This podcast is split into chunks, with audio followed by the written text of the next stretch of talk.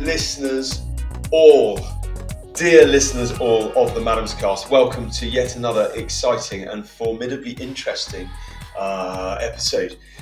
This month, I'm chatting to Tim Parton. No, not the misunderstood and distant cousin of Dolly, the famous country singer, although maybe he is, we'll find out in a minute. But uh, a farmer who is, uh, you know, from the outside anyway, appears to be marrying together the ancient and the modern and coming up with, you know, what seems to me some incredibly sensible farming practices, or certainly whether he's coming up with them himself or not, he's certainly um, uh, certainly doing a good job of getting them out there and telling everyone about them.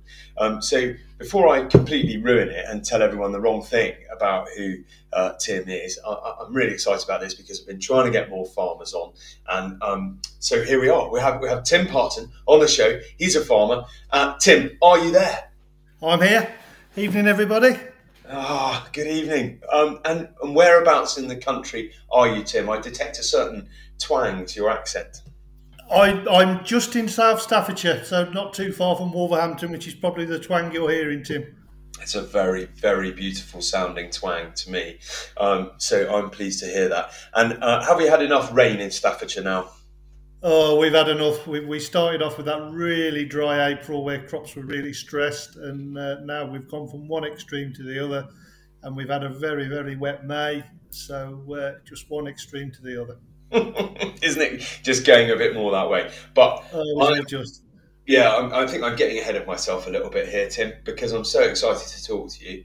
Um, I would like you, uh, without you know necessarily going back as far as the cradle or the twinkle in your father's eye, to give me a little potted history of Tim Parton and what has led you to being the farmer that you are, and what has led you to hope to be the farmer you'd like to become?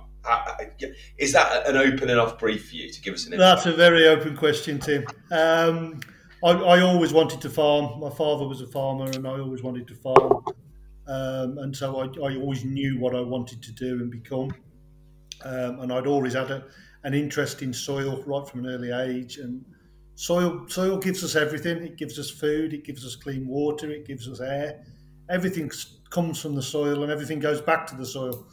And soil is just such um, an alive entity that it's been overlooked for the past century and we've done our damnedest to poison it.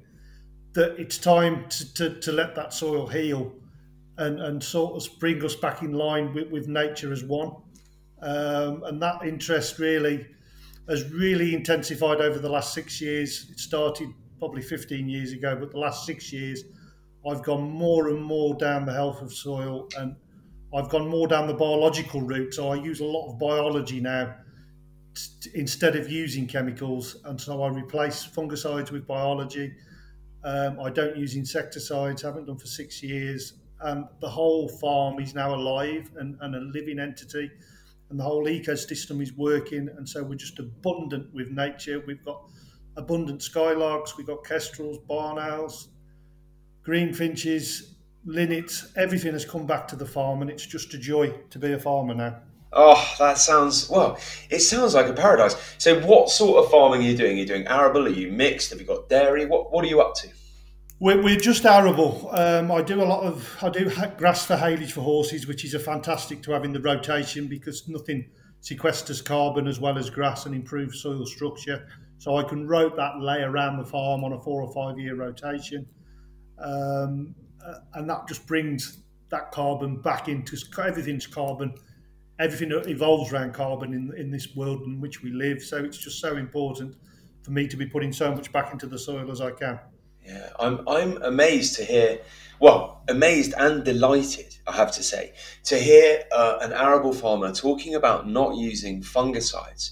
We hear a huge amount about pesticides. We hear a huge amount uh, about that. You know, um, uh, and interestingly, up here in, in northeast Scotland, I see quite a lot of rapeseed growing, which everyone told me three years ago was going to be impossible to grow once we got rid of the seed dressing with the neonicotinoids in it. So you, you might be able to update me on that. But what I'm really honing in on here is that you said no fungicides. Now, people growing cereal crops are usually pretty keen on fungicides. Now, I'm not because I think if you spray a fungicide anywhere near a soil, you're damaging that soil's ability to regenerate, cling together, fight erosion, retain moisture, and all of that stuff. Because mushrooms are kind of one of my things, right? Fungus is something that I'm a bit of a nerd about. So I'm really excited for you to tell me how you're managing. Well, why they why lots of arable farmers use a lot of fungicide, and how you're managing to get around that problem. That sounds really interesting to me. God, that's a long story, Tim. It really starts from the, the Second World War, where we'd got all those ammunition factories that were making nitrogen for bombs, basically. And so yeah. after the war, they, they sort of wondered what they were going to do, I think. And they, that's when we really started to apply nitrogen to our crops. And in doing that, people had good yields and good responses. And so they put a bit more on. And it's, it's yeah. always that more on effect. And it is the more on, in my mind, that creates all the problems. And we, we were asked as farmers post World War II to produce lots of cheap food.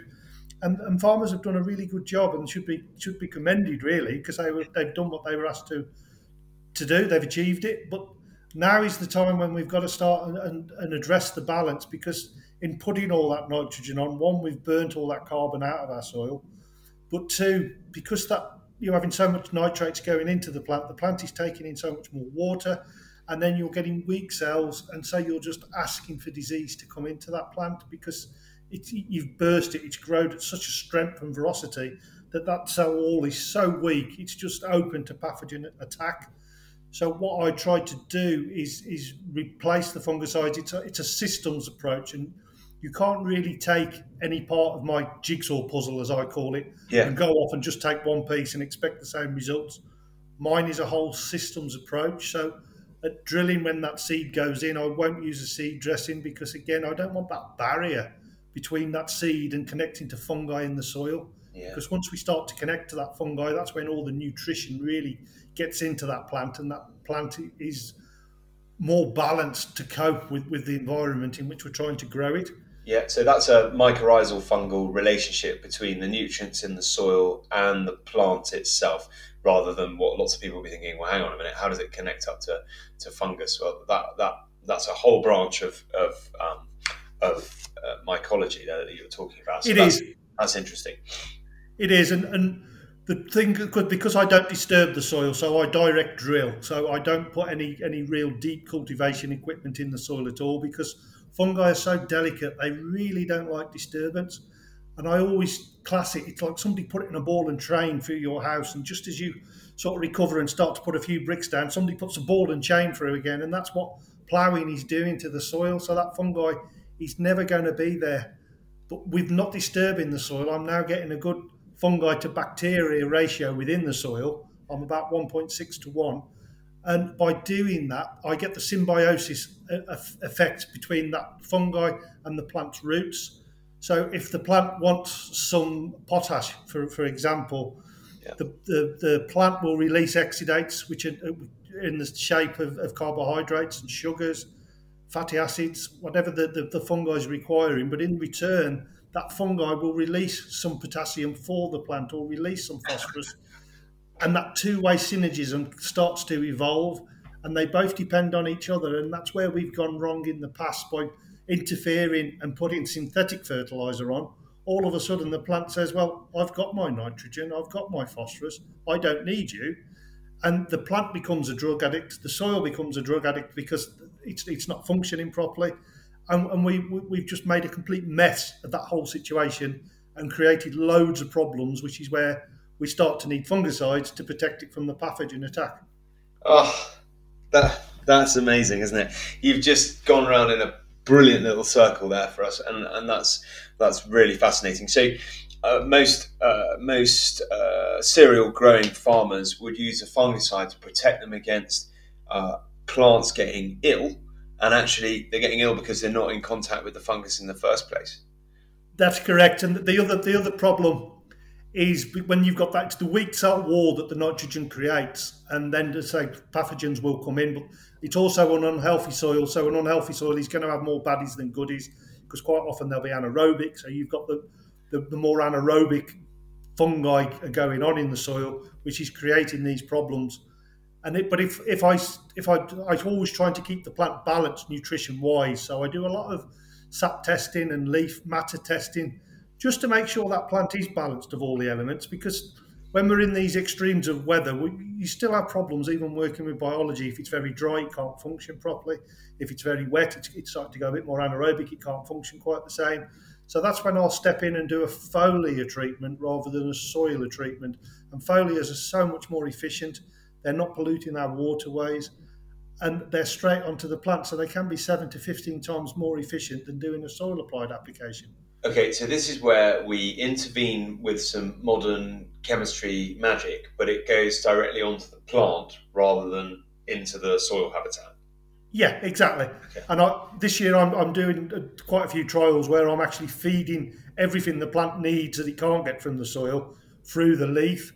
And then in doing that, one, I'm reducing my carbon footprint because I'm not buying all this synthetic fertilizer, which has got a real high carbon footprint. Oh, yes, massive, massive. But the other thing is, I'm not getting the leaching because most of the nitrogen fertilizers, we only use 40 to 60% maximum. The rest is going in our waterways, polluting our water, which is then ending up in our oceans, and we're getting all these dead zones. Well, we get so much oxygen from, from the oceans, and there we are poisoning it. And it's just got to stop. There isn't the need. We've got the knowledge now that we can farm in a more regenerative way. I'm not going to use the word sustainable because sustainable is just stopping where we are. Yeah. I want to regenerate and just get better and better and better. Wow, what a mission! Uh, I'm delighted to hear it. I mean, a lot of the fertility around here. I've, I've moved to Moray. It's a beautiful um, county in the northeast of Scotland. They grow an awful lot of barley um, for the uh, for the whiskey industry up here, uh, and that's a fine thing to be doing. but it, I've noticed that the soil here is very, very uh, sandy, and then that's exacerbated, I think, by continuous um, use for cereal crops, and there's no mycorrhizals in it, and they're going around putting nitrogen on it, um, or the old NPK fertilizer spinning out the back of the tractor there, and the next day it's windy, and I just watch all the soil blow off the top of the field, across the road and out to sea, and I think, well. Hope your nitrogen fertilizer hasn't blown off with that. Well, it's such a finite resource. We can't just go and make some more. I mean, I can, I you know, to, to make it from rock, it takes a thousand years to make an inch of soil. We're not obviously making it from rock, and I can make it quicker now because I grow a lot of cover crops. And the cover crops, I can I can do lots of different things with the cover crops. I can introduce different biology because their exudates will be different. Yeah. I can improve the fertility in the soil by growing legumes, which are going to fix nitrogen for me, which is what I do. I grow a lot of malting barley for, for, for lager beer. And what I do, I grow a legume cover crop before that, that spring barley. Uh-huh. So as I've already fixed a fair amount of nitrogen in the soil. And then taking it forward, I try and feed through the leaf. So it's it's a sort of a net zero crop of barley that's going in for, for beer making and I, I, just see this is the way everybody we're all going to be. We've got to take care of the planet and start and count our carbon and look at what we're actually doing. Brilliant, brilliant. Right, before we dive into the three things that you'd like to change about the world of food, which is the core sort of central ethos of the Madam's Cast, um, and these can be fairly helicopter points or quite narrow ones, uh, whatever view you want to bring to them, that's fine. Um, I got a couple of things. I've been reading a few of your tweets in preparation for this, uh, and um, you know, for the last few weeks as well. But I've got a question because you put up a really interesting uh, post about some uh, mixed milling wheat that you were growing, and in some of the responses, there was obviously some questions about various things, which was all in farmer jargon that I couldn't understand. Now, one of them was about insect proofing the crops, and this was to do with something called Brix being past a plus or minus 14. What is Brix and why is 14 so important? And how on earth do you stop insects from eating plants? Brix is, is a measurement using a refractometer that, that, wine brewers would use and things like that. So, what I do when I'm going to the crop to do a Brix test, I'll, I'll take a garlic crusher or, or something that I can actually get the, the sap juice out of the plant Mm-hmm. And then I'll just put a few drops on my refractometer and, and point it towards the sky. It really wants to be done sort of, I like to do it at four o'clock in the afternoon, but from mid afternoon onward, four o'clock is the time for me because at four o'clock time is when the plant's going to start and put all those sugars that it's photosynthesized throughout the day, and it's going to put them down into the roots and go out as exudates. Exudate. So I can by by doing that, I can make sure the plant is functioning properly. Mm-hmm. Now, if I've got a lot of nitrogen or too much nitrogen in that plant, it won't be photosynthesizing, and I'll have a Brix. They can be down as low as six, but because I'm I'm in tune with the plant and I'm testing and keeping that nitrogen at a level where the plant can actually use it and, and, and make amino acids and turn them into proteins by having the correct nutrition there to do that, I can monitor the Brix reading. And if it's above 14, I'm not going to get a disease attack and I'm not going to get a pest attack because the plant is balanced. So it's not going to be attractive to aphids and the, it's not going to be attracted to the pathogens. The, the plant is working as it should. This is amazing. So, this is a concept that I think has been brought to life by various people. Uh, this understanding that um, if you grow strong plants that are well balanced, they'll survive because they're not targeted. I think people think healthy plants are something that you've created and that it's just because it's a healthy plant that's doing so well.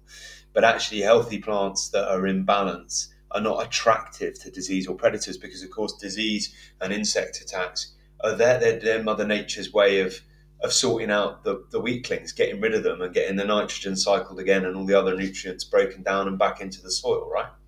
Exactly right, Tim, and that's just how it is. the plant immune system is no different to our own immune system, and that's why food is so important. But it all comes from the soil, and if we've got the nutrition right in ourselves, we're healthy. We're not going to get ill, in my mind. There's so much we can do nutrition wise to ourselves, and the plant is exactly the same. And that's where my interest really comes. My wife is really big into into human nutrition and I had a light bulb moment probably, I don't know, eight, ten years ago. And I thought, well, this is exactly the same as plants. And it was so exciting because I realised I could actually start and do what I wanted to do and move away from synthetic inputs and produce some healthy food. Oh, brilliant. Right. Okay. Well, on that theme, I just want to, one more little bit of uh, jargon clearing up. Okay. So, um, soil applied N is nitrogen, right? I've got that. But yeah. what is PGR? It's a, a perennial growth regulator. So it's right. a growth regulator to stop the plant getting too tall because you've put nitrogen on and the plant's zooming up and it's weak celled. So it, because you've made the cell wall so weak, the plant isn't going to be able to stand up potentially on its own.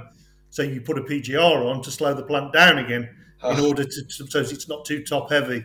Whereas what I do in my way of farming, I put diatomaceous earth down at drilling, which the plant then converts into monosilicic acid, which goes into the plant as silica and it makes those cell walls very strong. And that's where I start to do my disease prevention. It is right at the very start of drilling, and then I'll put potassium silicate on later on in the plant's life, just to keep topping that, that silica up in the monosilicic acid. So I've always got that armour there.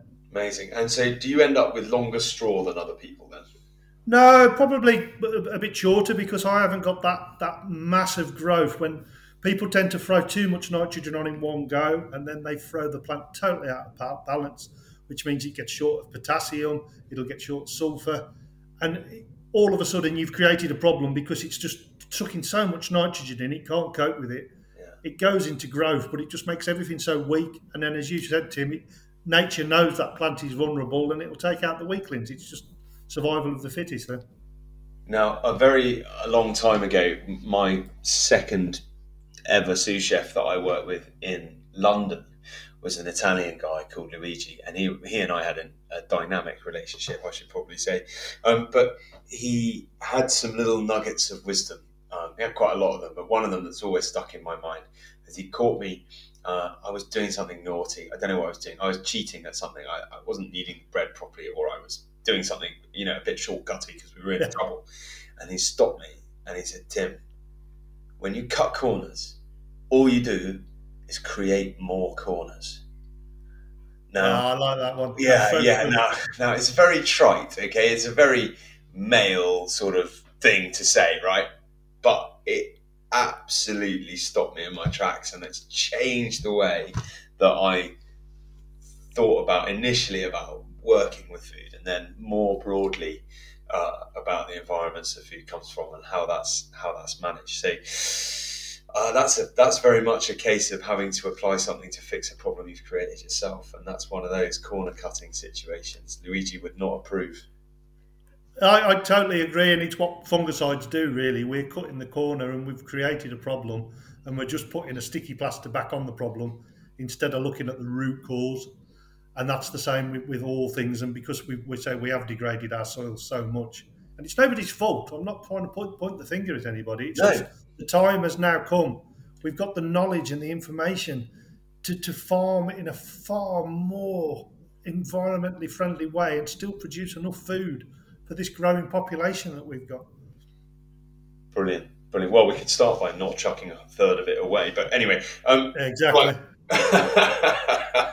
Tim, I can tell that you and I could put the nation to sleep uh, with, with, a long and in, involved conversation around the ethics of modern um, nutrition and farming. But um, let's not do that. Let's not do that. Let's let's dive into the main part of the show, Tim, and you can tell me um, uh, one at a time what the three things you'd like to change about your world of food. So we, we step through into an alternative reality that's so malleable that you can change it at the flick of a switch. Um, so, what what would be, Tim, your first thing you'd like to change about the world of food? I'd, I'd like to stop soil destruction. That is my real first thing, and by, by stopping all the, all this abuse of soil um, with mechanical means, and sometimes it's necessary. I'm not sort of like condemning everybody, but a lot of the time it's not necessary, and we can farm in a way without moving it. And then by getting that fungal interaction, we're just going to get more nutrient dense food. Uh, you know, I think we're all aware how much more nutritious our food was 100 years ago to what it is now. And it's in my mind, it's all this this destruction we've done to soil in stopping this this fungal interaction within the plant. So we're getting the the, the end, end of mycorrhizal fungi going in there and supplying nutrition that that plant wouldn't get without that fungal interaction. And by having that more nutrient dense food, we're just going to be healthier people. Mm. And that's what it's all about. It's we've become so sick with the way we've poisoned our land, which is giving us this calorie empty food. It, it's it's just empty calories all the time that we're having because it's just full of nitrogen, and it's it's it's time to stop. You know, it's time for people to, to demand this nutrient dense food because it's going to heal ourselves and you know our our own well-being is going to be so much better mentally and physically. That that would be the major one I'd change straight away. Yeah, I think it's interesting because actually, in the last five years, the boom in foraging, in wild food gathering, is massive, and that speaks to me of an underlying wisdom of the body, if you like. People are drawn to that because something somewhere inside them is saying, you've got to go and get something else. you know, I know it's a nice, enjoyable, immersive experience to go out into the wild and pick a nettle or a wild garlic, and that in and of itself is healthy for you. But they very often come from soils that are not managed in you know the modern sense. They're managed by the nature or wild, wild managed soil, if you like. And I, I just I can't help but think that on some level we're just drawn towards that. But oh, I totally agree. And yeah. I, I, think the other thing it's what I try to do on the farm. I have as much diverse ro- rotation as I can, and as many different species in my cover crop. So a, a cover crop will go in when we, we've had a sort of a cash crop, and then I'll put a cover crop in to, to keep that soil covered over the winter because you never want soil that's not working, and you never want a bare soil because that's just you know you, you're asking for erosion, and the soil isn't working. And by having this diverse cover crop mix, I'm getting all that diverse exudates mix going into the soil. So I'm just stirring up more and more different biology, which is which is what we've been missing because all these plants do different things for the soil. And, and that's that diversity we've just monocropped for so long that it's just bored of it. It's like us eating the same meal day in, yeah. day out.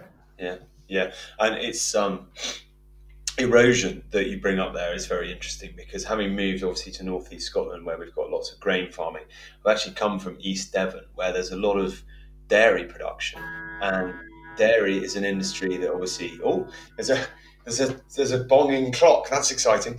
Um, uh, that's probably the uh, people falling asleep alarm. Tim, move on. No. Yeah, yeah, yeah, yeah. So very briefly, there's a lot. Uh, there's been a lot of intensification in dairy production because the poor old dairy farms have been trying to keep up with demands of the market, and that's been driven obviously from governmental and policy level for a long time. But that has resulted in the growth of way too much maize for feed that then isn't ripe until quite late in the season. Then it's whole cropped, and then you've got fields with maize stubble on the side of steep hills in a high rainfall area that are un, they're too wet to get in and plough, they're too wet to get in and drill, and they just sit there and soil pours off the field all winter. You know, yeah. um, uh, and you just think, why have we forced these people into a situation well, because you're not telling me the people that have been farming that land for hundreds of years can't see that happening. They know full well what's going on. They do their best to manage it, uh, but they're forced into a situation where that's got what they've got to do. Because to be commercial, they've got to have 300 cows on a farm that, grass-wise, can probably only support 50. It is. Um, th- th- there's loads of things I'll come back on there, Tim. I mean, one there's there's a lot of people now starting to do interrow cropping in between the maize. So when the maize taken off, you've actually got a grass strip there with some clover, which they Brilliant. don't do the damage. I mean, it's not mainstream yet, but it's starting to get there. So people are becoming aware. From when I sort of started on my journey ten years ago, say, everybody wasn't interested in soil at all. I'd, I'd stand up at meetings and people thought I'd be a bit wacky. They probably still do. um, but now, I know that feeling. Uh, soil has become mainstream, so I love it when you see it in the magazines that people are taking an interest in their soil. And so people are starting to intercrop in between the maize to stop that erosion. So it's Brilliant. not mainstream yet, but it's there.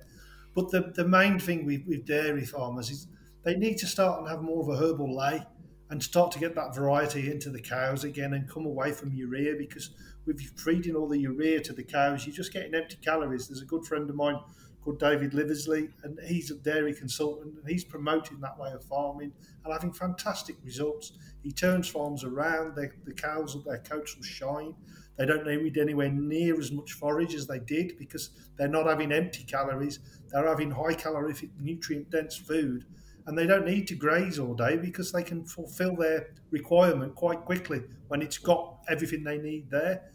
And and that's that's how we've got to be to keep everything healthy, including ourselves. Amazing. Amazing. What a grown up and constructive answer. Um, because there's a bit of bashing that goes on. I mean, uh, I've been uh, kicking around in this scene for a while now, uh, long enough to remember when you used to say things like organic and people would sort of start searching you in case you had something illegal on you. Um, and, and it's, you know, that conversation has grown up and it's moved a very long way but I don't like this sort of them and us attitude between what's become a sort of partisan situation between organic and traditional systems. Why a traditional system's called a traditional system when it's only been kicking around for 80 years is beyond me, but that's the names that they've got. And I really like that, that, that sort of, okay, well, it's not ideal, but how about we fix the problem within the calamity, uh, within the pressures of the market and into sow this so that it's better? See, that's just a really smart idea. Yeah, and it, it's you're dead right. It's so important that we all work together. Um, I've been accused of attacking fellow farmers, and I'm never attacking. All I'm trying to do is help and encourage them on this journey because it's so important that we start to look after this planet. There is no planet B. This is it. And we've got to look after and repair the damage that we've done. And it's for everything involved on the planet, and everything is just as important as the other. And that's something we've got to respect as human beings. Yeah. I'm with you. Totally with you on that. Totally with you on that. Okay, so stop soil destruction. Point number one. I think we've talked around and about that quite nicely. I mean, obviously, a subject we could spend all night talking about, but uh, you know, I think we've got a good broad overview uh, of what's going on there. That's great. Um, you're not getting any argument from me. I, I constantly reminding myself to try and be more journalistic and try and argue with you. So maybe I'll try and argue with you on point two. We'll see. We'll see how we go.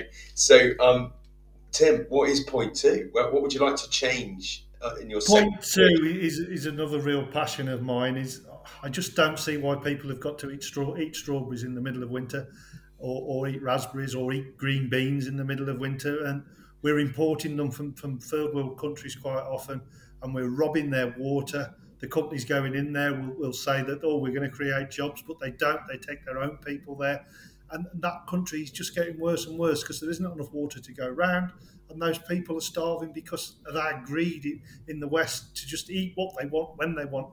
And people have got to respect food. Um, food, is such a valuable commodity, and we live in such a throwaway society mm. that it just annoys me so much that there's so much waste and, and the greed of bringing importing stuff halfway around the world and burning carbon to get it here. Why can't we just eat seasonal and look forward to those strawberries ripe, ripening in the garden and that first pick? Because there's nothing to touch that taste. The same as the first tomato that you get out of the greenhouse. I'm, I am a keen gardener as well as you're probably picking up. I, I could tell. I could tell it's it's just so important to me that I don't see as we've got the right just to, to, to have what we want when we want. It's it's what's happened to seasonal food and eating what's within your own country rather than just demanding everything and, and burning all this carbon in order to get it and making people suffer in order to get it. It's it, I, I can never get my head around it, Tim. Well, quite frankly, if you ask me to eat a strawberry in December, I mean that's making me suffer. Uh, they're not enjoyable. They don't taste nice. They're generally quite woody. Um, just don't do it. They're called summer fruits for a reason. Uh, hang on though, because I've got to argue against you. Otherwise, you know, just for the sake of a bit of a bit of professional journalism, I'll try and crowbar a bit in. Um, okay, well, I'm going to give you an example here because I've got a seasonal kryptonite. All right, I I eat pretty seasonally. Okay, uh, I'm perhaps less, shall we say, picky about that than I was 10 years ago. But 10 years ago, I was pretty fundamentalist about it all, and I've become a little bit softened uh, in my old age, I guess. But I have a seasonal kryptonite, and that's not strawberries, which is a very common one. It's not green beans, which is a very common one, because actually, strawberries, if you want them out of season, have jam, strawberry jam. That's the whole point of it. It's really nice. Um, and, uh, you know, green beans, there's a brilliant answer to that problem frozen green beans. I mean, frozen vegetables are the answer to nine tenths of the problems with the vegetable importing aisle, as far as I'm concerned.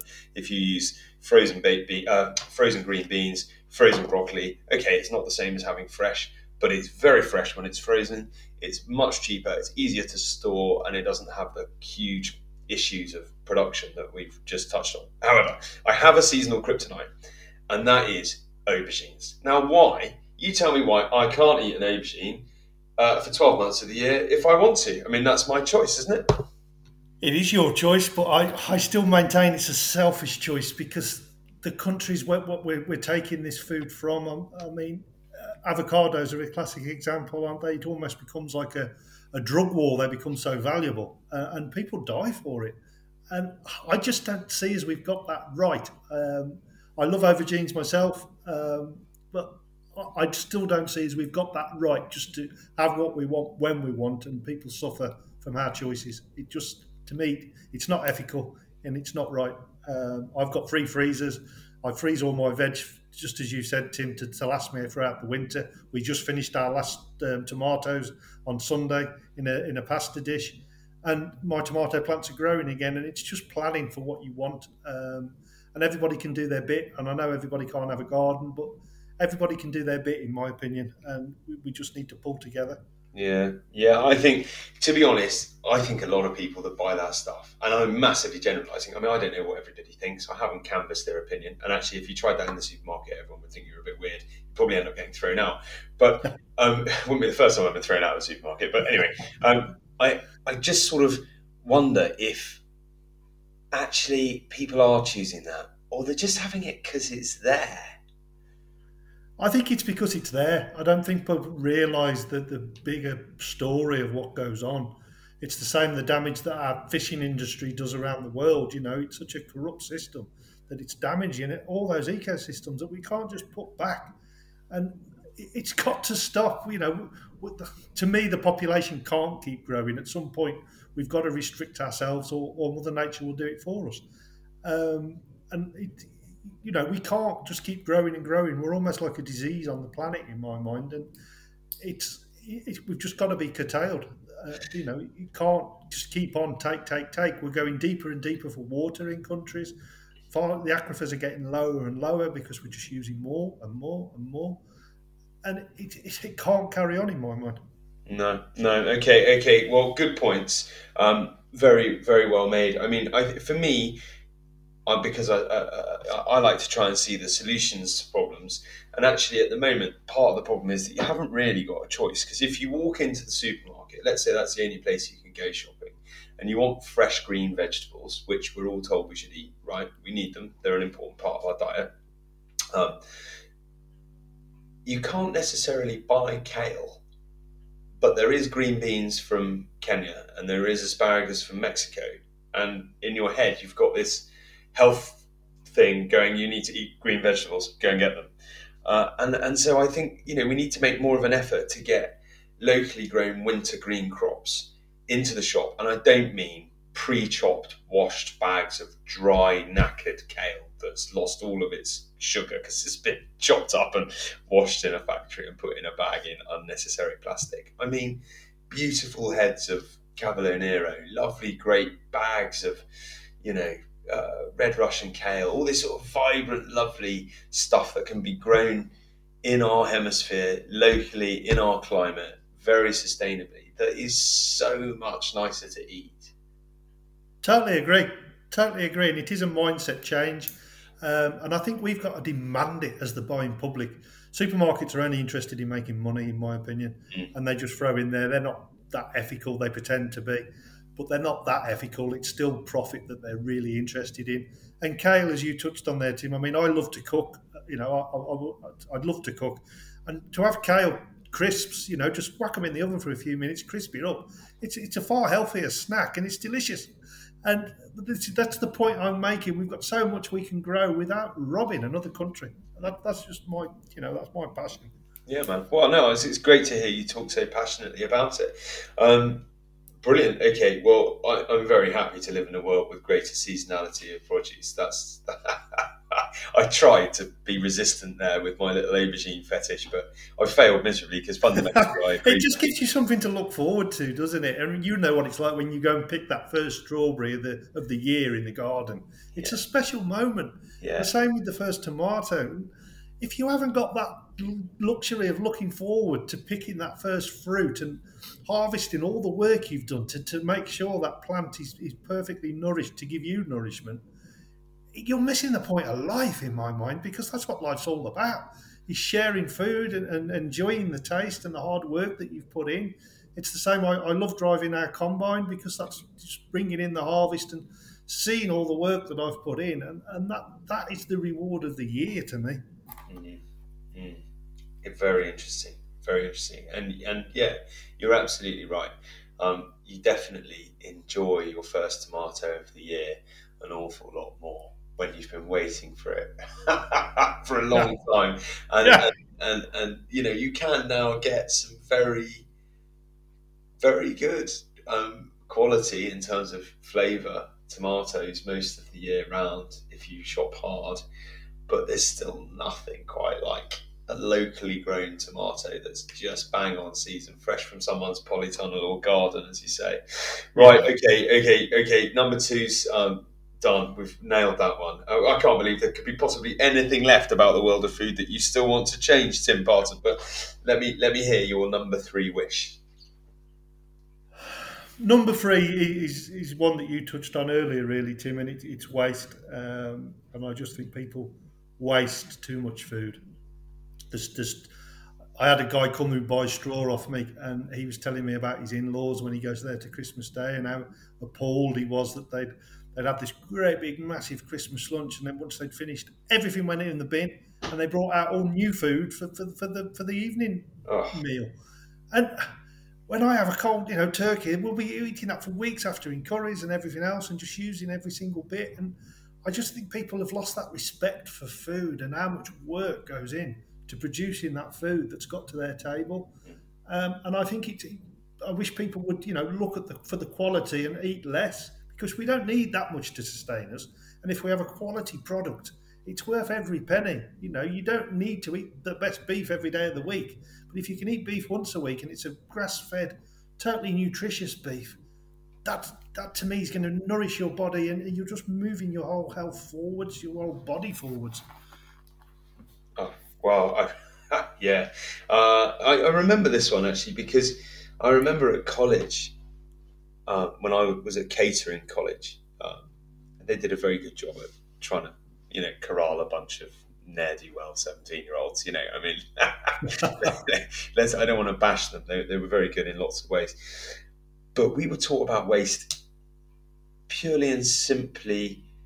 No, we were taught about waste in two ways. The chefs in the kitchens were very grumpy about waste, um, and they just were constantly on at you to make sure you didn't waste anything. But really, only came up as a subject at college when we were doing our business section of the course. And it came, you know, and, and for years after that in professional kitchens, it was always like, well, you must record the wastage and keep it to a minimum because that's money you're throwing away. And I always thought, it's not money you're throwing away. I mean, it, you can represent it as a cost of money if you like, that's fine. But you're, that's food you're throwing away. That's I was brought up in a waste not, want not household, you know, um, and I, I just find it staggering how far we've gone down that road. And that example that you gave me with your friend visiting um, some family at Christmas and being horrified, well, I can tell you that is you know that's projected onto people that's marketed at people that you must have this for lunch you must have this for your buffet for your party you must have this for the next thing well of course you've bought way too much food i mean and these days the shops at christmas they're shut for what maybe 12 hours i mean and you see people coming out of the shops with trolleys and you think oh they've got 400 people coming for lunch tomorrow look at that um, the mind boggles. And when you read, there's a brilliant book by a guy called Tristram Stuart on waste, and it's called. Um, you've probably read it. It's called Waste: Uncovering the Global Food Scandal, and it's probably getting on for a decade old now. And yeah. the figures in there are horrendous. You know, something like thirty percent of food produced globally is wasted. In the US, yeah. that goes to 50% of food produced wasted. No, it's higher than that. 50% of food produced and purchased at retail is then wasted. So half the food that actually makes it to the shops is then wasted. It's ridiculous. Mind blowing. It is mind blowing because it's, it's, it's just such a waste of water, waste of nutrients, everything. It's just it's just just a waste society. When there's still so many people that are dying of starvation in the world. It, yeah. It's yeah. just selfish in my mind. It, it, it's, it's a real thing that winds me up that, you know, we, we just don't give that second thought for anybody. And it's just me, me, me, me. Um, and it's just respecting the planet as much as anything else because we just can't keep sucking everything from the planet and, and not giving anything back. It's, it's just so selfish, so wrong in my mind that we're not humble enough. We just don't care almost, you know. We've been brought up for this sort of society of get that, get that, get that, and eat that, eat that, eat that. And we've just gone away from that real meaning of food and, and what it's all about and the sharing of food. But sharing and respecting it uh, of the quality and, and, and respecting how it's been produced and where it's come from and, and what you're actually eating. Yeah, yeah, I, and I'm probably you know, getting a bit deep there, Tim. Oh, well, you probably were, but you know what? I think it needs to. I think we need to sort of start shocking a few people and getting a few people to think about it because without a few loud arguments going on, all we get is a few publicity campaigns from well. It is, and that's why I shout on social media and the like because I just want people to know that we can't uh, produce food without using all the synthetic inputs and po- keep poisoning the planet. You know, you touched on the soil erosion you're seeing where you are now. Well, if you look at all the estuaries around this country, they're all blocked with soil that's come off the fields, mm. and you can't just take it out and put it back. You know, we've got to respect it, and it's the same with all the dead zones in the oceans. You know, all around our coastline, we've got dead zones, and that's just from the phosphorus and the nitrogen leaching and running off with the soil off our fields, and we've we've got to stop it. it, it there isn't the excuse to do it anymore. We, we know better now. I'm with you. Well, okay, I think that the entire listenership of the Madams Cast um, will be on the phone to you tomorrow, asking you to run for prime minister. with, a, with a manifesto like that, get rid of waste, bring back seasonality of produce, and stop soil destruction. I mean, you know that's some serious uh, some serious problems with the world to tackle. Let's get them dealt with. So thanks very much, Tim. You've changed three things uh, in the world, and it's now a better place to be. So let's hope so. Good for you. Good for you. Um, and that brings us nicely to the the end of the um, the in depth uh, discussional part, I guess, of the of the Madams Cast. And um, uh, and nicely into the end bit where you get to choose three things. Uh, you get to choose a book about food um, that you would sort of have on a desert island if you could only have one. Uh, you're allowed to choose a drink to have while you're perusing said book. And if you'd like to, you can nominate someone uh, to come on the Madam's Cast and, and, change three things about the world of food. They, they can be alive, dead, real, fictitious. Um, they don't have to agree to come on. This is not a, a, a sort of fait accompli, as it were. Uh, they, they, don't have to do that. But before we dive into that, Tim, I've been um, struck by your messaging on Twitter, and that was what prompted me to uh, dig a bit deeper, find out a bit more about you, and get in touch to get you on here. So it only seems right that you tell everybody out there that's listening to this how they can follow you and and anyone else that you think of that they should really look at and say let's let's start thinking about this soil question a bit more yeah i mean i'm, on twitter so my my my um, code name or whatever my handle whatever you want to call it on parker419 on twitter um, so you, you, can sort of get updates of what I'm doing on the farm and, and, see the different seasons of what I'm doing and what I'm trying. I'm, I'm, always trying loads of different trials because it's the only way I'm going to learn.